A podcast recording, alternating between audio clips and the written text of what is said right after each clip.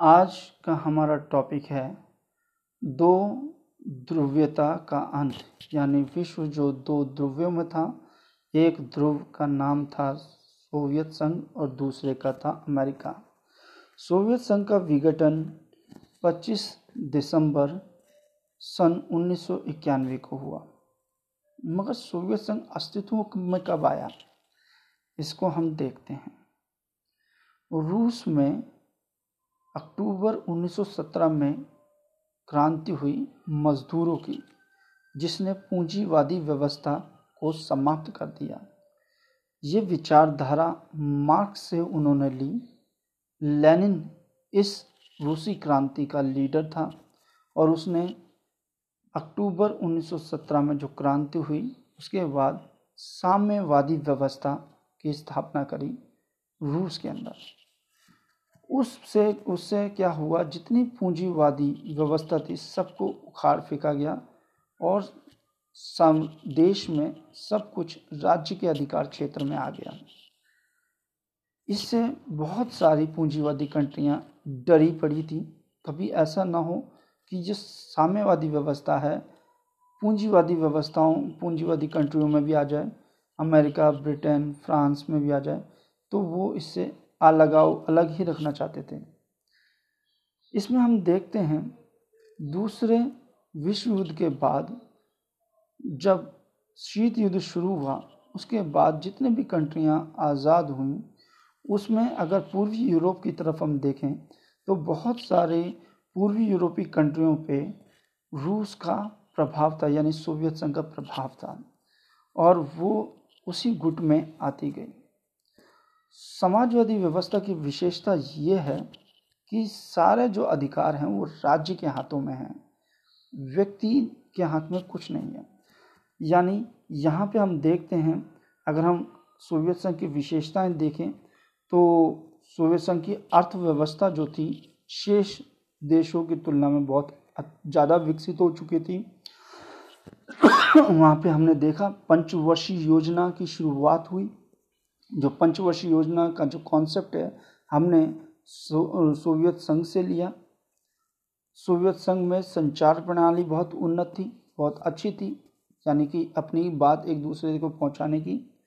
Soviet संघ के पास पास विशाल ऊर्जा के संसाधन थे, जिसमें खनिज तेल, लोहा और इस्पात तथा मशीनरी मशीनरी और उत्पाद भी शामिल हैं। सोवियत संघ के दूर दराज के इलाके भी आवागमन की सुव्यवस्थ, सुव्यवस्थित विषय थे, यानी कि वहाँ पे आसानी से आया जा जा सकता था। और सोवियत संघ में उपभोक्ता उद्योग भी बने हुए थे। यानी हम कह सकते हैं कि पिन से लेकर कार तक सभी चीज़ों का उत्पादन सोवियत संघ में होता था। हालाँकि सोवियत संघ के उपभोक्ता उद्योग में बनने वाली वस्तुएँ गुणवत्ता यानी क्वालिटी के लिहाज से पश्चिमी देशों यानी अमेरिका की तुलना से कम हुआ करती थी। यानी क्वालिटी उनकी इतनी अच्छी नहीं होती थी जितना कि अमेरिका के प्रोडक्ट की हुआ करती थी। लेकिन सोवियत संघ में सब कुछ था। सोवियत संघ में लोगों की न्यूनतम ज़रूरतों को ध्यान में रखा जाता था। यानी रोटी, कपड़ा और मकान पे फोकस किया जाता था, गरीब से गरीब आदमी को ये सुनिश्चित किया जाता था कि उनको ये सारी चीज़ें मिलें। सरकार बुनियादी ज़रूरतों का ध्यान रखती थी, जैसे कि हम देख सकते हैं स्वास्थ्य सुविधाएँ, यानी कि चिकित्सा सुविधा उनको फ्री मिलेगी, शिक्षा व्यवस्था उनको फ्री मिलेगी। बच्चों की देखभाल करने वाले जो क्रैच होते थे, उनकी व्यवस्था होती थी, जो माँ बाप काम काज करते थे तो उनके बच्चों के लिए बाल बाड़ियाँ होती थी, ताकि वो काम भी करते रहें और अपने बच्चों को भी ध्यान में रखें और बहुत सारी चीज़ों पर रियायत देती देती थी सरकार। बेरोज़गारी की व्यवस्था नहीं होती थी, क्योंकि वहाँ पे सभी रोज़गार देना सरकार का ज़िम्मा होता था। इस प्रकार हम देखते हैं कि सोवियत व्यवस्था बहुत अच्छी थी मगर कुछ लोग उनकी आलोचना भी करते हैं। सोवियत प्रणाली की आलोचना इस प्रकार करते हैं कि नौकरशाही का बोलबाला था, यानी सरकारी कार्यों में बहुत समय लगता था। लोकतंत्र और अभिव्यक्ति विचार रखने की आज़ादी नहीं हुआ करती थी। जैसे कि हम देखते हैं कि वहाँ पे एक ही दल की पार्टी हुआ करती थी, एक ही पार्टी हुआ करती थी, साम्यवादी दल और किसी दल को मान्यता नहीं थी। तो जितने कोई भी व्यक्ति सरकार के खिलाफ अपने विचार प्रकट नहीं कर सकता था एक दल यानी कम्युनिस्ट पार्टी का शासन हुआ करता था, वहाँ पे बहुदलीय व्यवस्था बिल्कुल ख़त्म कर दी थी। वहाँ पे सिर्फ़ एक ही पार्टी थी, सोवियत संघ के अंदर, वो थी कम्युनिस्ट पार्टी। पंद्रह जो गणराज्य थे, जो सोवियत संघ पंद्रह गणराज्यों को मिलाकर बना था, उसमें जो रूस था, जो क्षेत्रफल की दृष्टि से बड़ा था, उसका हस्तक्षेप ज़्यादा हुआ करता था।